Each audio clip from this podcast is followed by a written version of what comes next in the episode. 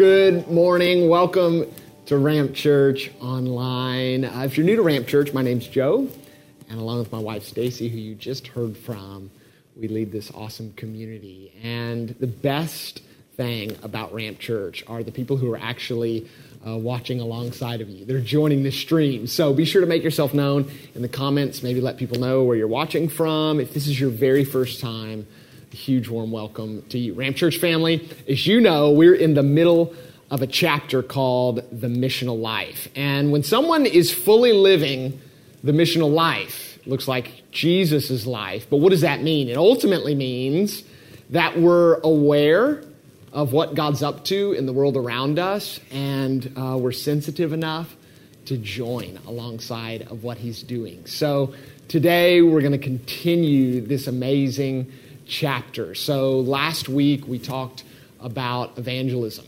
What does it mean to share the message that we believe is the hope of the world with people who we care about, people who are in our world? And this week we're going to talk about justice. So I feel. Um, I feel like I've sorted it, guys. I, I have figured out how to sort the entire population of the planet into two categories. Two categories. One category are people who complain about their food at restaurants, and the other category are people who don't. Okay, so the other day I was eating with somebody at lunch because uh, thankfully we can do that now. We can go to restaurants and eat with other people. And it wasn't until halfway through the meal that uh, I found out that the other person was actually eating a dish that they didn't order. Uh, are you one of those? Like, like they just felt weird about like uh, this isn't actually what I ordered, and I'm like, wait, wait a second. Um, wait, why would you just eat a meal if you didn't order it?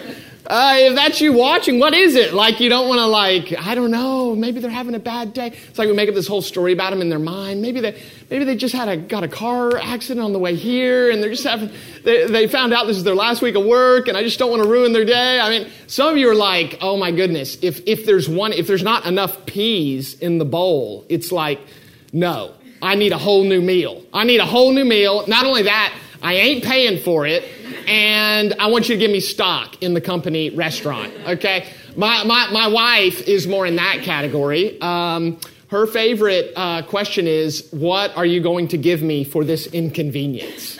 That is her favorite. So, which, which one of those are you in? Now, today we're talking about justice. And there's something in all of us that is a cry for justice, a cry to make wrong things right. C.S. Lewis, uh, of course, uh, a famous Christian author um, of the past generation, he, he was actually um, a strong atheist before he came to Christ. And probably the thing that he claims kept him the most away from the idea of faith was injustice in the world around him. He looked around and he couldn't understand why things were not what they were supposed to be. And this, this is what he said. He says, My argument against God was that the universe seemed so cruel and unjust. But how had I got this idea of just and unjust? Lewis is talking about when he was kind of on that turning point. A man does not call a line crooked unless he has some idea of a straight line. What was I comparing this universe with when I called it unjust?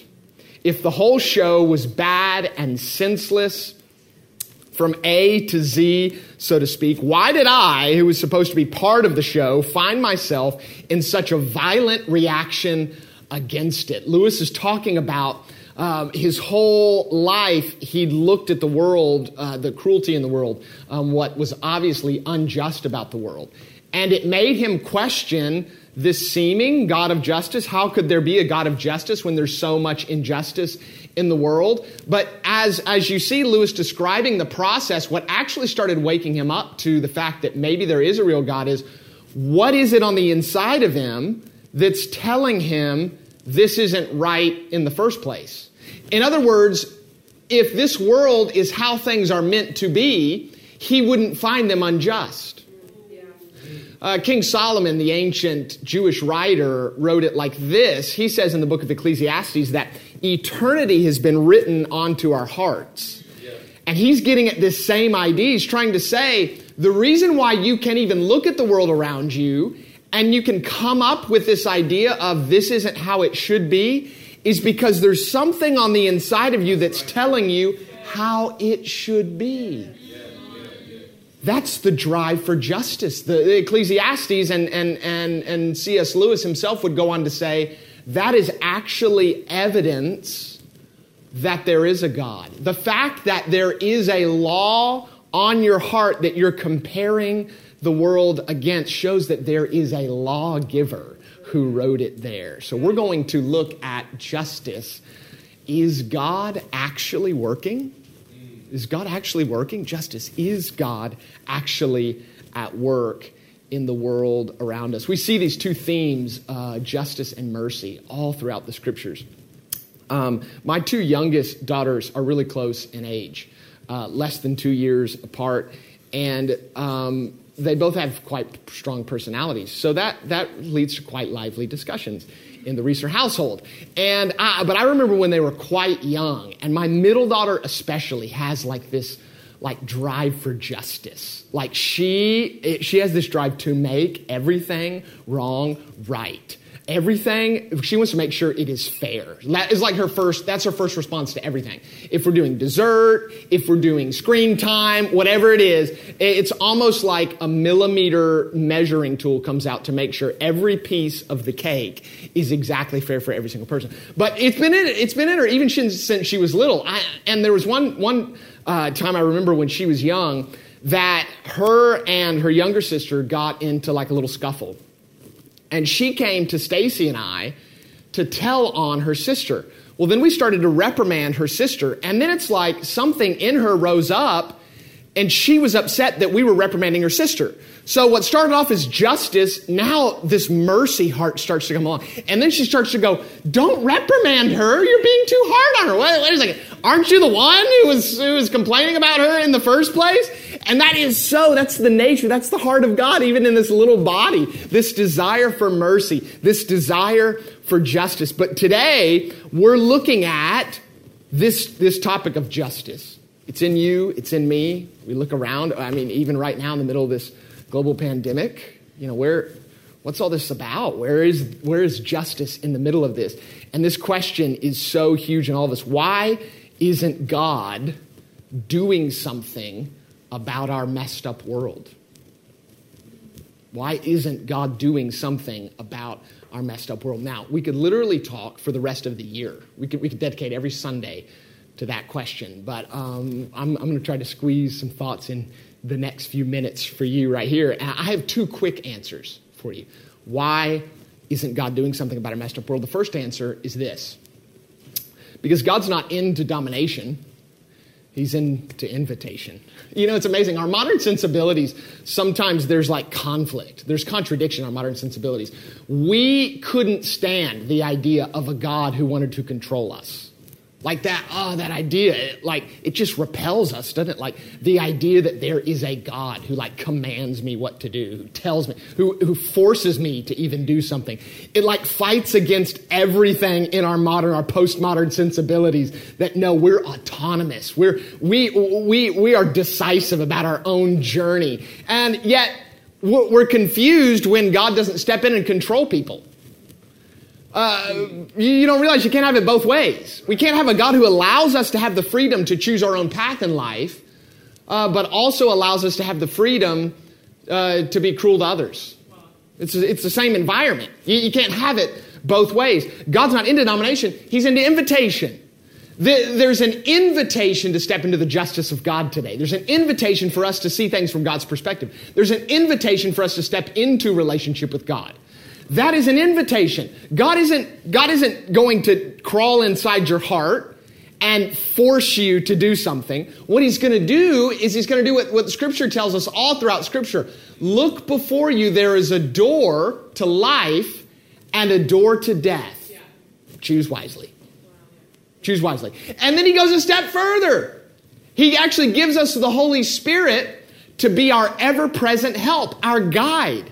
The original, the, the word in the original Greek, one of the words that commonly describes the Holy Spirit in the New Testament, is one who stands beside. He's your counselor. He's your comforter. What is it? It's the, it's the, it's the invitational heart of God that's saying, I'm, I'm not, not going to domineer you. What I am going to do, though, is give you an invitation. It's an invitation to life, life to the fullest. It's not an invitation, and don't confuse that with comfort. Uh, it's an invitation into relationship with God. Uh, so that's the first reason why God isn't doing something about a messed up world. He's not in denomination, he's in the invitation. But the second reason is, is this, and this is what we're going to spend the rest of this mass message unpacking. This is, he is. he is doing something about this messed up world. He's at work actually right now. Well, what is the missional life about? The missional life is actually seeing, having eyes to see what he is up to, and then having the courage and the love and the compassion to be on board, to hop in the mix, put skin in the game. He is at work in this messed up world. He's already here. How is he at work? You ask. I'm glad you asked. God is on a redemption project. The redemption project is about looking at the world that we have and, and taking it towards full redemption, full restoration, full new creation, to use a biblical phrase. I love this, this Tim Keller quote uh, right here. Everything sad is going to come untrue. He actually stole that from Samwise Gamgee, any of you Lord of the Rings folks. Everything sad is going to come untrue, and it will somehow be greater for having once been broken and lost. Have you ever have you ever lost something that was like really dear to you only to like a few weeks later find it again? Like isn't there something about that event that makes you value the thing you thought you lost even more? That's, that's what Tolkien's getting, uh, excuse me, that's what, that's what Keller's getting into here. And this is actually a Dostoevsky uh, idea, and the, the second half of that. It will somehow be greater for having been broken and lost in the first place. God is on a redemption process. The, the New Testament scholar Tom Wright calls it the road to new creation. God is redeeming all of creation. He started with Jesus, raising Jesus from the dead. Uh, but then he's, he's moving out from Jesus and he's on this redemption process. And before I get into actually unpacking justice a bit, I want to show you what this redemption project looks like. And I'm going to talk about it in four ways. And these ways are a bit wordy, but then I'm going to, I'm going to get visual to, to, help, to help us understand it. So, God redeems first. Here's how God redeems the world around us, all of creation. Show, show me that first one. He, he redeems individuals through personal sanctification unto maturity. He redeems individuals through personal sanctification unto maturity. Now, that's, that's kind of wordy, I know, but let me unpack it. Personal sanctification is this Bible word. We, we, we, we say it a lot at Ramp Church, and the reason is because the Bible says it a lot. And so I want you to become familiar with it and understand what it means. Ultimately, what that means is God is all about recreating you into who He originally created you to be. What, is, what, what does that process look like? He's healing the hurts that this broken world or broken relationships caused you. He's healing even the self understanding maybe that was broken along the way.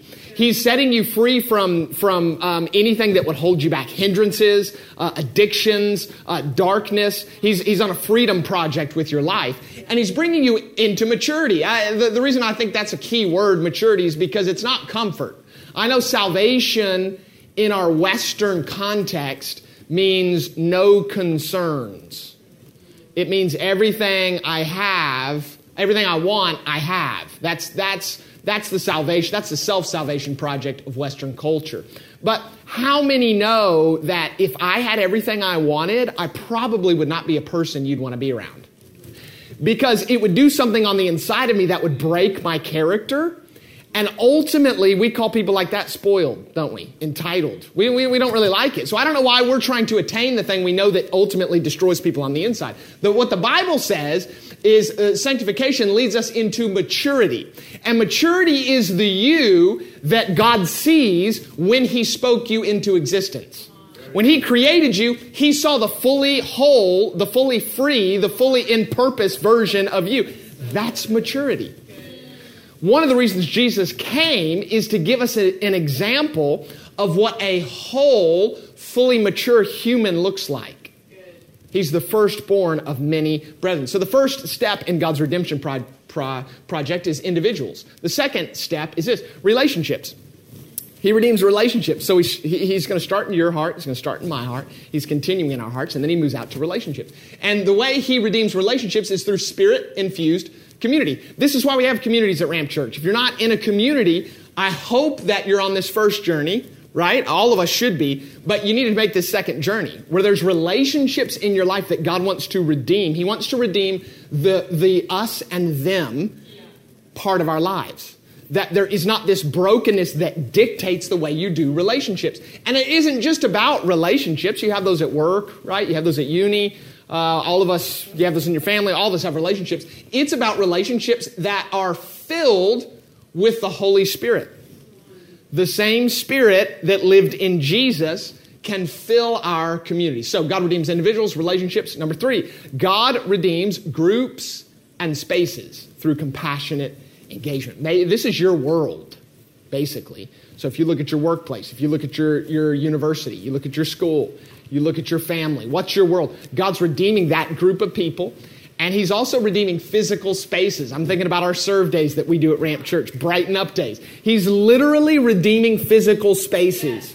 And once those spaces are redeemed, they declare the goodness of God. They declare there's something, there's something so beautiful, it can't be comprehended by just understanding material or natural perspectives. He is redeeming spaces. So he redeems individuals, relationships, groups, and spaces. Number four, he redeems cities and nations through vocational and public participation. Here's where your acts of activism live uh, you social activists, social justice, those, those live here. Public participation, but also vocational participation. So this is where systemic injustice gets changed in this. And some of you, that's your paid everyday job.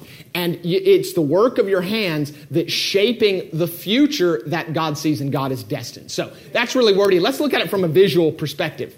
Thank you. Here we go. Visual perspective. Me in the middle. So this, these are the rings of redemption that's God, God's doing. Now, why do I have my church here? Because for most of us, the catalyst for the sanctification God's doing in my life was the people of God. I came into a faith community. Maybe that's you today. Maybe you're exploring faith. I'm so glad you're with us today. I, I've, I am convinced that the best place to explore faith is in a people who are, who are uh, uh surrounded around faith belief in God and who have been impacted by it. Uh, so the, the personal sanctification project in you has started uh, most likely with experience with the people of God. Uh, Romans tells us, how can they believe if, there's, if they haven't heard a preacher? How can they preach if they haven't been sent? That's the people of God. That's the church. So the church is the catalyst to start God's work to lead you to a place of personal justification, and then the, to start the process of sanctification in your life. But the next ring of influence are your relationships. Okay? That's spirit infused community. The next ring is your world. That's groups and spaces that God's redeeming. And then ultimately, my city. And those, those rings obviously get lighter and lighter the further from you because you have less impact as an individual over what happens in your city than you do as an individual of what happens to you inside your own life, right? So how, how do you how, how do then we affect the city? Well, like this. Look at this next slide. We get together. That's how we do it. Well, when all of our circles combine, then you can see the bits that overlap become glowing white. And that is citywide revival. The way that God redeems cities is when the people of God allow the redemption project of God to have its full rule and reign inside their own life. That leaks out, it spreads out to the relationships, which spreads out to the groups and spaces in their life, which spreads out to the cities. And then when we get together as the people of God, what happens? That's what we call citywide revival. That is when there's spiritual revival and cultural renewal. The city is made better for every single citizen. Why? Because the people of God, what, what uh, Jesus would call in the Sermon on the Mount, the salt of the earth, have brought seasoning to the culture around us.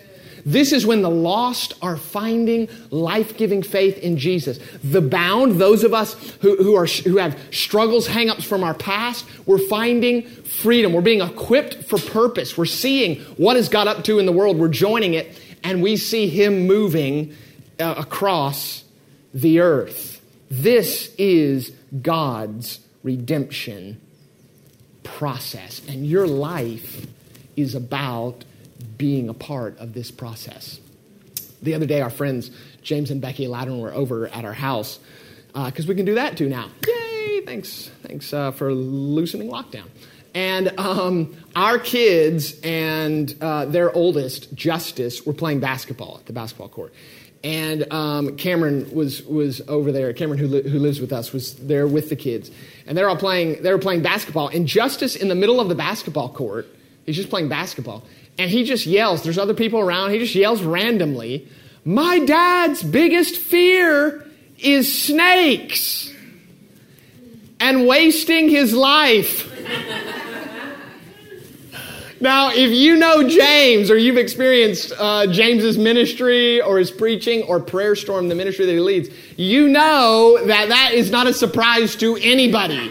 But the fact that his son would just like choose to yell that out in the middle of a basketball court in a park, I'm not really sure. But it's hilarious. What that that is obviously leaking out of James for it to even get in his kid that his kid would just just come to his mind. My dad's biggest fear is snakes and wasting his life. Where's that fear coming from? Or what is that? James has gotten this revelation of God's redemption project and he's signing up for it. What's the missional life? It's when, it's when your whole life is now consumed with being a part of that project. Yeah. Individuals, relationships, groups and spaces, cities and nations. This isn't just a self salvation project, guys. This isn't just about us becoming better people.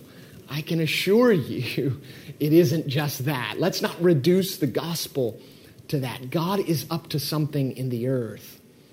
And we are called to be a part of it. You are called to be a part of it. Let's talk about justice for a bit. I want to take us to a to a chapter I introduced to you Ramp Church last year, and I want to revisit it because I think it's so powerful. And we're talking about the topic of justice; it's key, and that's Isaiah chapter 58. We're going to read um, the first uh, seven verses in that chapter, and before we start reading, let me just catch you up on where we're at in the story of Israel. Israel, um, God's people um, in the Old Testament here, they have had some serious problems, just a lot of struggles uh, in their city, in their nation, and there's been a lot of war. And Jerusalem, their capital city, is in ruins. Now, it's not just their capital city, uh, but it's also the place where from their perspective, God dwells. God dwells in the temple that they had built there. And that's in shambles. The city's in shambles. They're in a rough place. And they are, when we catch up in Isaiah 58, uh, the second half of Isaiah is all about this, this redemption process of God's people trying to rebuild Jerusalem. And then we have prophets, people who are speaking God's word, who come in and are declaring, here's what God's perspective, here's his opinion on what you're doing. And so, one of the things that as God's people start to rebuild Jerusalem, now it'd been generations, so they're trying to figure this stuff out again. It would be it would be like if um, every church, you know, was completely destroyed, and our city was uh, our cities in this nation, you know, kind of lost sight of what was Christianity. And then we discovered, you know, old recordings, uh, old old Bibles, and we started to read them again. That's kind of where where Israel's at. And they're starting to rebuild, and then God's prophets speak in the middle of that. And I just want to take you to Isaiah 58, and, and we're going to learn a bit about what Israel looked like in the middle of their redemption process. And I think there's going to be a message for you and I uh, about some, some maybe traps that we can get caught in. So, God is saying this to Isaiah, his prophet. Shout it aloud and don't hold back. Raise your voice like a trumpet. Declare to my people. Now, God is saying, I want you to yell this. So, what, what is he saying? He's basically saying, Isaiah, I want you to rent some billboards. I want you to put some sponsored posts on Facebook and Instagram. I want you to make t-shirts and paint it on the street. Like wherever you go in Manchester, you're going to see the word I'm about to send to my people. That's what he's saying to his prophet. Do whatever it takes to get the word out. Don't be quiet about this. Declare to my people their rebellion and to the descendants of Jacob, he's saying, and to my people, their sins. Now he's about to unpack what are their rebellion and sins, and, and that's going to be insightful for us. For day after day they seek me out. Hey, that's that's a good thing, right? They seem eager to know my ways. Ramp Church, I hope you and I are in that, that position. I want to be a part of a faith community who's seeking God out, who's eager to know God's ways. I mean, that's, that's good stuff. As if they were a nation that does what is right and has not forsaken the commands of its God. They ask me for just decisions. So there are people of prayer. I want to be a people of prayer. It's a, it's a huge core value here at the ramp. They ask me for just decisions and seem eager for God to come near them. So they're a worshiping community. They're a praying community. They're an eager, passionate community. They're seeking God in spiritual ways. And then God is parroting, He's speaking for them when He says, Why have we fasted? They say, and you've not seen it, God. Why have we humbled ourselves and you've not noticed? Yet on the day of your fasting, God says, you do as you please. In other words, you may seek me, but you're still your own God, and exploit all your workers, and you treat other people poorly. Your fasting ends in quarreling and strife and in striking each other with wicked fists. You're not being really nice. I mean, you're treating, you're treating people bad. You can't fast as you do today and expect your voice to be heard on high. This is telling us, Ramp Church, that there are actually things that we can omit from our lives, and it actually keeps our prayers from being heard in heaven. This is a tough truth. Um, I, I, wish, I wish I didn't have to preach on tough truths, but the thing is, they're in the Bible, and, and, and we need to be people of God who want to know the whole, the full counsel of God's Word. And what he's saying is, your fasting is ending but I don't see any change in the way you live. I don't see any way, change in the way you treat the world around you, in the way you treat other people. You cannot fast as you do today and expect your voice to be heard on high. Is this the kind of fast God says I have chosen? Only a day for people to humble themselves? Is it only for bowing one's head like a reed and for lying in sackcloth and ashes? All religious practices in that, in the, that day. Is that what you call a fast, a day acceptable to the Lord? Is not this the kind of fasting I've chosen? Now God's saying, here's what I wish you'd done to loose the chains of injustice, to untie the cords of the yoke, to set the oppressed free and break every yoke? Is it not to share your food with the hungry and to provide the poor wanderer with shelter? When you see the naked, to clothe them and not to turn away from your own flesh and blood. This is a serious, serious chapter. I know this is heavyweight, guys. I get that. But I want us to put before us God's vision for what his people are meant to look like. It's not a call to perfection, but it is a call to have an accurate vision of who we're meant to be as the people of God. And this theme is all throughout the Old Testament. Let's look at the, what the prophet Zechariah says. Isaiah is not the only one to talk about this. Zechariah says this This is what the Lord Almighty said Administer true justice, show mercy and compassion to one another. Do not, do not oppress the widow or the fatherless, the foreigner or the poor. Do not plot evil against each other. This, these four uh, categories, groupings of people, are all through the biblical testimony. And you can think of when you're looking at um, who, who is the Bible uniquely concerned about? We're going we're gonna talk about that in a minute. It's these four categories widow, widows, orphans, foreigners, refugees, and the poor. Those four categories, when God thinks about justice, that is who he is in his mind pertaining to injustice. So, what's the principle we can learn from this? It's this right here. God's people equated religious activity with genuine faith but God equates genuine faith with acts of justice. God's people equated religious activity with genuine faith, but God equates genuine faith with acts of justice. This it's it's wild stuff. I know this this Bible. It it, it kind of goes beyond um, what what we would naturally think. Because to me, I'm thinking, no, what God thinks is genuine faith is when I pray a lot, uh, is when I worship a lot, is when I give lots of money, is when I you know come to church, all of those things are good. I, th- I would actually go a step further. I believe they're essential to, to, to life of following Jesus. But they're not all that God asks of us. They're just the beginning. And this is this was God's critique to the people of Israel. As they're in the middle of their redemption process, they start all of these beautiful religious activity that's really good, but they don't finish the work. The work starts um, to, to the, the rest of the work starts when we when we go in acts of justice. Um, we have a uh, we have a rule at our house that um, we don't do screen time until rooms are cleaned, and so um, it's one of the hardest rules for me to keep. So Stacy, no, just kidding. Um, our kids. Uh, so before we do a movie night or something as a family, we're always like, "Okay, kids, you clean your room," but every once in a while I'll forget and. On a recent movie time, I walked by the kids' room and we're all cuddled on the on the sofa. Um, uh, and it's a great time. We're having a great time as a family. And I walk by the room and I'm like, it's a disaster. It looks like a charity shop did a drop off. It's like, what, what, what is happening in your room? So I go downstairs and I'm like, man, we've been having this amazing time of like family, like cuddles, and isn't this great on the sofa? But my kids haven't done what I ultimately ask them to do before we're in that space. And I think in many ways, that's a kind of a micro version of what God's dealing with here because then you start to ask these questions. Okay, well, are you down here watching a film because um, you don't want to clean your room because it's uncomfortable to do that? Are, are you doing this because you really love me? Because if you really loved me, you would also love the things that I asked you to do.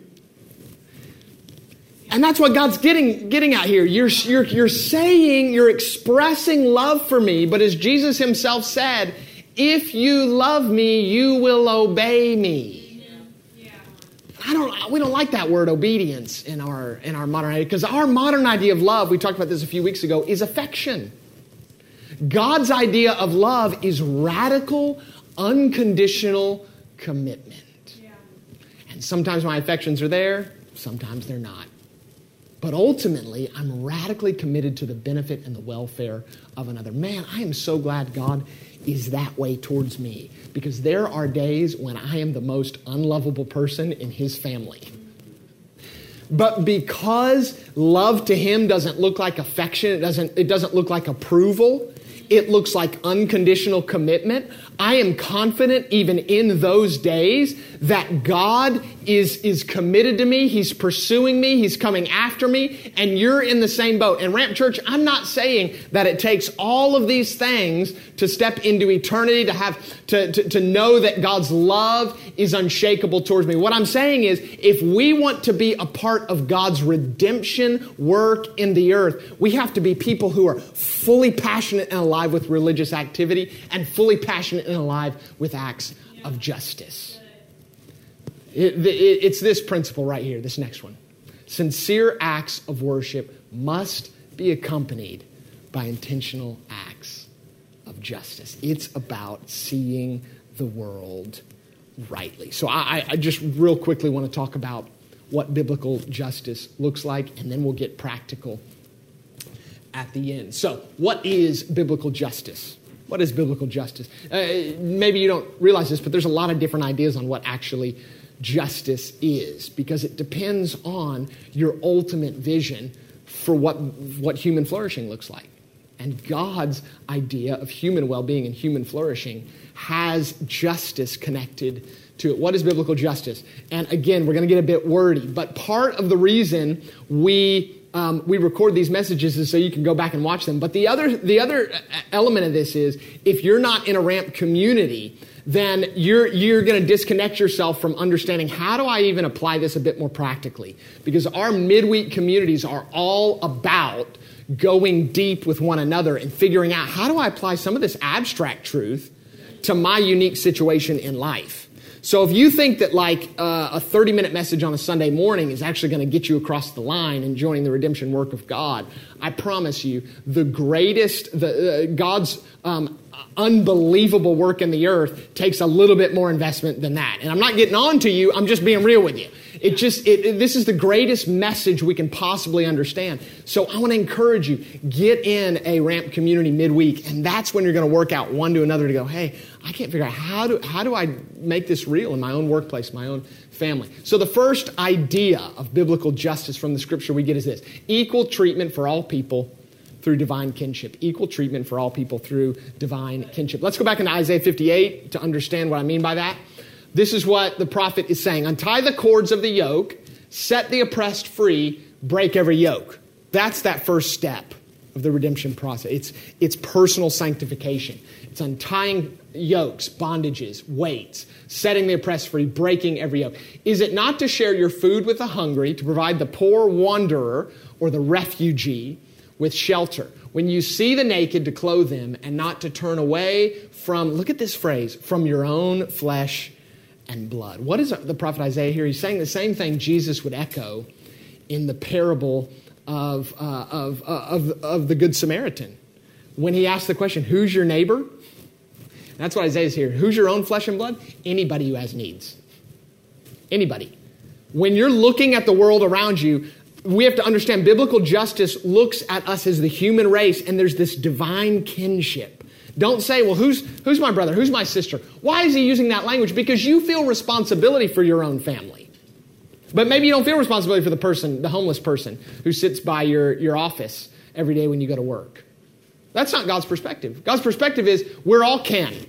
There's a divine kinship. There are blood. There are flesh and our blood, and God's called us to be a people of justice, and that means equal treatment for all people through divine kinship. Every person is your brother and sister. The second thing biblical justice means is this unique concern. So we have concern for all peoples, equal treatment for all peoples, but we have unique concern for the needy. Those four categories we talked about widows, orphans, uh, foreigners, refugees, and the poor.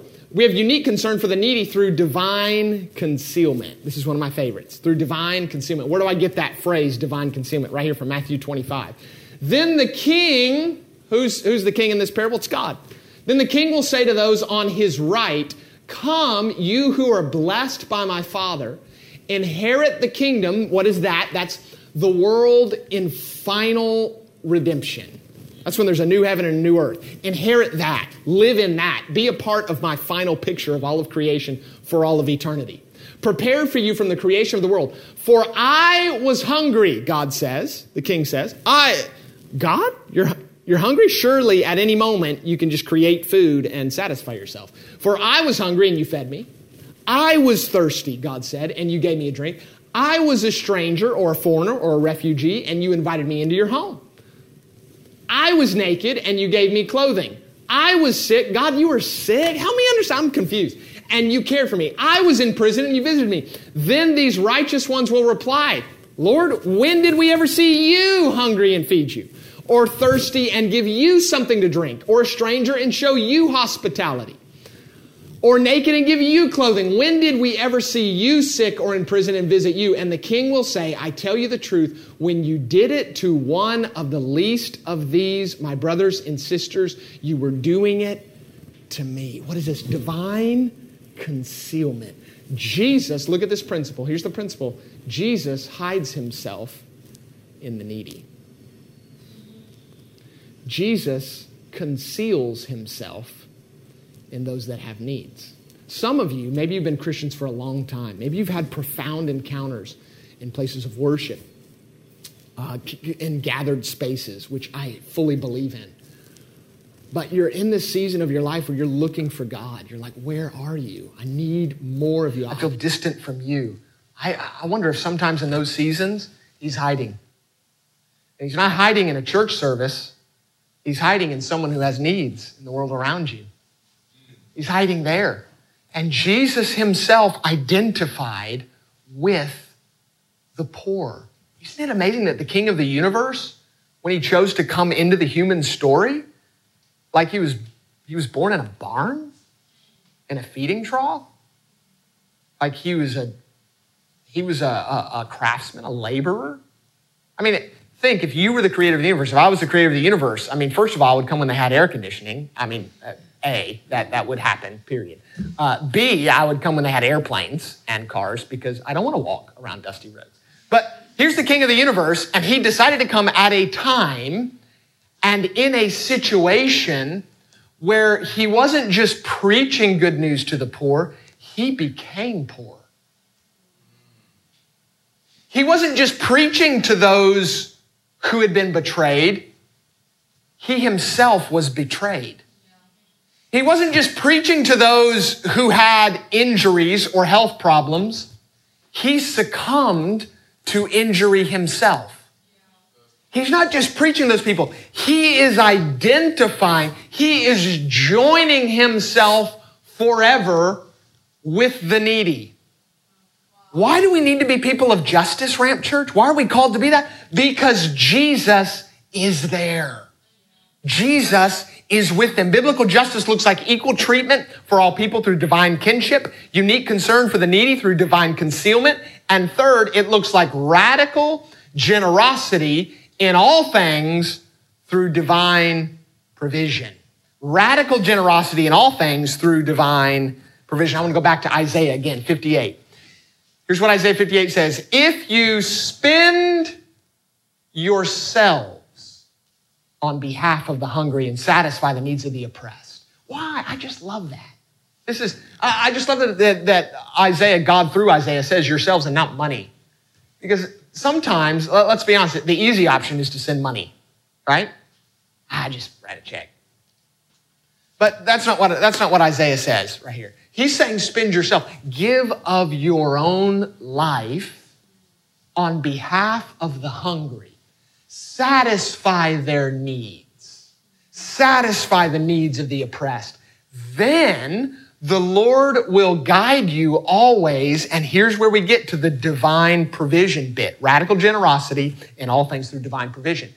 That when you do this, what will happen? God will satisfy your needs in a sun scorched land. It doesn't matter the circumstances around you, your needs are going to be met. And He'll strengthen your frame.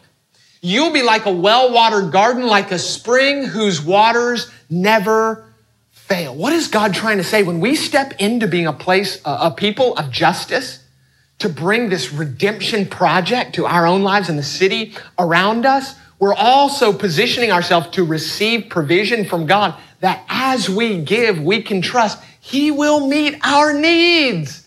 Why are we uniquely empowered to be people of justice when we are Jesus followers? Because we know that we cannot give and He not give to us to give more. This is what Jesus says in the Sermon on the Mount. Seek first the kingdom and His righteousness, and He will, he will make sure you have everything else you need. That empowers us to be a people who meet the needs of others because we trust it's not just up to my own effort, it's up to God. It's amazing in Western culture. One of the reasons we're a bit stingy um, with giving to others is because we have this mentality that, uh, that we're self made. Like, I did this. I come from a nation that has this phrase, this idea, this ideology, even called the American dream. And it's this idea that I can be whatever I want to be. I can pull myself up by the bootstraps. It doesn't matter the circumstances, but I'll be whatever I want to be. And in Western culture, we have this idea that what I have right now, yeah, I had a little bit of help, but most of what I have, I worked for it. I earned it. It was all because of me. And I don't need to help anybody else because if they if they if they if they need help, they, they just need to just hop on their own self-improvement wagon, right? God has a different perspective. His, his perspective is this you helped a little, but all you have, I gave you. That's God's perspective. God's perspective is you, I let you help a little because I love letting you help. But ultimately, all you have, your intellect, your gift set, your personalities, your, your personality type, your opportunities, your parents, the street you grew up in. All of these God gave you. The, the, the whole propensity to have the leanings that you have, the success that you have, He gave you the ability to even create a life that could create success. So how could we have this I own it mentality when, when God has given us everything we have? The Bible says every good and perfect gift has come from above. It has a source. What does that empower us to do? It empowers us then to give freely because we know the same, the same God who gave us what we have will give us more. That's how the early church lived. That's how early followers of Jesus lived because they'd seen him live the same way. What now? What now? What now? Let's get practical. Well, the first thing is here's here's first thing. I don't want you to wait for more. See, sometimes when we start to, to get into the topic of justice and meeting needs, we're like, I just don't have enough. Joe, you, you don't know what I, and, and, and all of us go through seasons where, Stacy and I have gone through seasons like this where we're just believing for food on the table. Okay? So I'm not saying that's not a real place. I'm saying over the course of your life, the journey of your life, let's not wait for more before we enter in to God's justice project, his redemption pro- project. You can create a life. You can steward what you have in a way that others can be benefited by it. Ultimately, we need to order our lives in such a way that we're stewarding our resources and our privilege. I love this in the direction of the poor and the vulnerable. This is what God does. He takes his power and he stewards it on behalf of the oppressed. In the Old Testament, when God was giving the people of Israel, they'd been slaves as a nation. They had been a nation of slaves and God was giving them their own land. He rescued them from slavery, was giving their own land. Um, this is what he says when, when he takes them in their own land. I, I want you to do different things with your land than the, the, the place where you used to live. I don't want you to harvest everything you planted. Hold up, God, that, that doesn't make sense. I planted that. I mean, I, I paid for the seed. I, with the sweat of my brow, uh, I planted that seed. I'm going to harvest it all. God says, no, I actually want you to leave a margin around all your fields. And then when you harvest, just go through it once. And everything else that's left, that you don't go through it again and harvest. And that right there, the, the margins around your field and what you left over, that's for the poor. That's for the refugee. That's for the foreigner. That's for the widow. That's for the orphan. And Israel had a policy when God created the kingdom of Israel that you could go in anybody's field and get the leftovers. What, what if we lived that way, Ramp Church, today? Where I'm not maxing out every minute of my life, every dollar that I have. I'm not, I'm not getting the biggest house I could afford or the most expensive car I could afford. I'm making sure there's margin in my life that I can steward what I've been given well so I can be a part of God's redemption project in the city that, he, that He's put me. What would it look like we had a whole community of people who were living with their resources pointed towards the needy? What would that look like? I, I, can tell you what it would look like. It would look like God at work.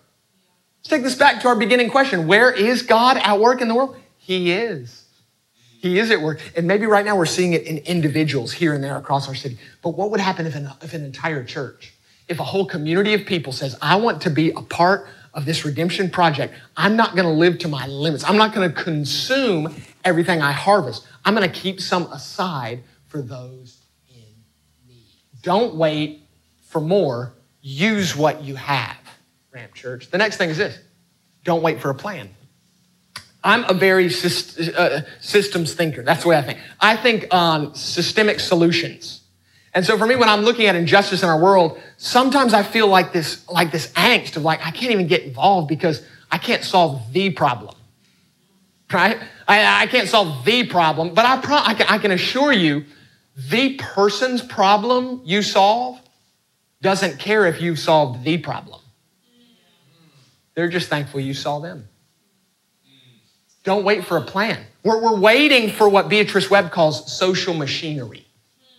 We're waiting for that social machinery that we can get involved in. And I love this from Pastor Andy Stanley, uh, who says this Do for one what you wish you could do for everyone.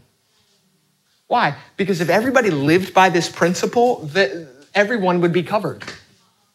That's what he's trying to say. And it also makes that doable. You don't have to solve, let me just let you off the hook here. You don't have to solve homelessness in Manchester, okay? There are some of you maybe who are called to do that. I'm thinking about our friends at Barnabas. Maybe you're called to do that, okay? But you as an individual, me as an everyday person, you can solve, you can, you can be an answer for one person. Okay?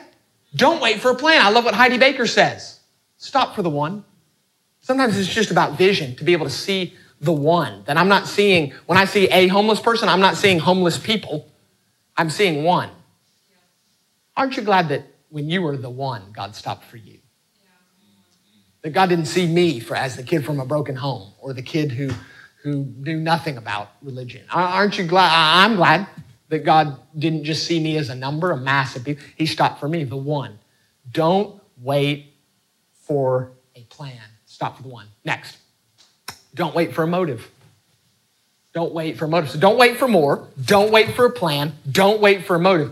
Um, I, I, I, love this. I, I, I try to live by this principle. When you don't feel love, do love. When you don't feel love, do love. Look what C.S. Lewis says. We, we read this a couple weeks ago. Don't waste time bothering whether you love your neighbor. Act as if you did. As soon as we do this, we find one of the great secrets. When you're behaving as if you love someone, you will presently come to love him. I, I think about parenting.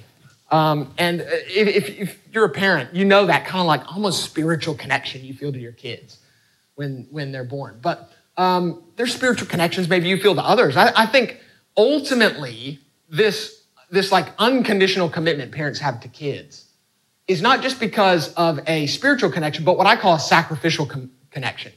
I can still remember uh, my oldest, Claire. I can still remember she was just a few months old, walking in the middle of the night trying to get her to sleep. Just walking, pacing in our home. I can, I can assure you one thing. I was committed to do that, but I was not in, I was not on fire with love for her at that moment. Like, oh my gosh, yes, this moment. It's just like, this is like paradise. This is like heaven. I love being up at two in the morning, you know, with a baby who will not stop crying. 45 minutes now, she's still crying and I'm still walking. I'm not, I'm not like enraptured in, in feelings of affection for my child. I'm doing a, a, a loving act. That's what I'm doing. And over time, that sacrificial commitment to someone, it, it births a love in our hearts that now we have affection and action. And that's what God is into. He wants to see a people who are radically committed to loving our city. Don't wait for the right motive. Start acting as if you do. I promise the motive will follow. It's going to follow like rocking a baby in the middle of the night. Band, would you go ahead and come? I want us to end in prayer. I want to end with this thought for you and I. How can we be confident in this, this redemption project that God's on? How can maybe you're in a place right now in your life where you're you're the victim of an unjust experience. You're the victim of a broken world. Where is God in that for you personally? How can we be confident that God is going to make all things new? He's going to bring right, he's going to make right the things that are wrong. He's going to, as Samwise Gamgee says, he's going to make all the sad things untrue. How can we have confidence in that? Because Jesus himself, God himself succumbed, made him a slave to injustice. Jesus himself succumbed to un, unjust accusations, unjust criminal trial, unjust uh, torture, unjust execution. Why did he do that? He did it because he was conquering injustice for you and for me. You see, to Jesus, injustice is not just some abstract, ethereal reality. It's not a concept. For Jesus, injustice is something he himself wrestled with. He dove into our human condition that is filled with brokenness and injustice. He became the victim of injustice himself and then by raising himself from the dead, by conquering death, he paid the ultimate price for injustice, thereby conquering it forever for you and for me. Why can we be confident? How can we have confidence that what seems completely unjust right now will come into complete justice because Jesus conquered justice? for you and I. I want us to sing together. I just want to invite you into a relationship with this God, this God who's on a redemption process. Maybe you've never said yes to the redemption process in your own heart and life. Today's the day. Today's the day just looks like just communicating with him saying god i want you to be a part of my life. I want you to be a part of my world. I'm, i no longer want to rule my own world. I want i want to be in relationship with you. I want to do things your way. Forgive me for the way i've been my own god my own king. I want to follow you king jesus and i receive your forgiveness. I receive your redemption.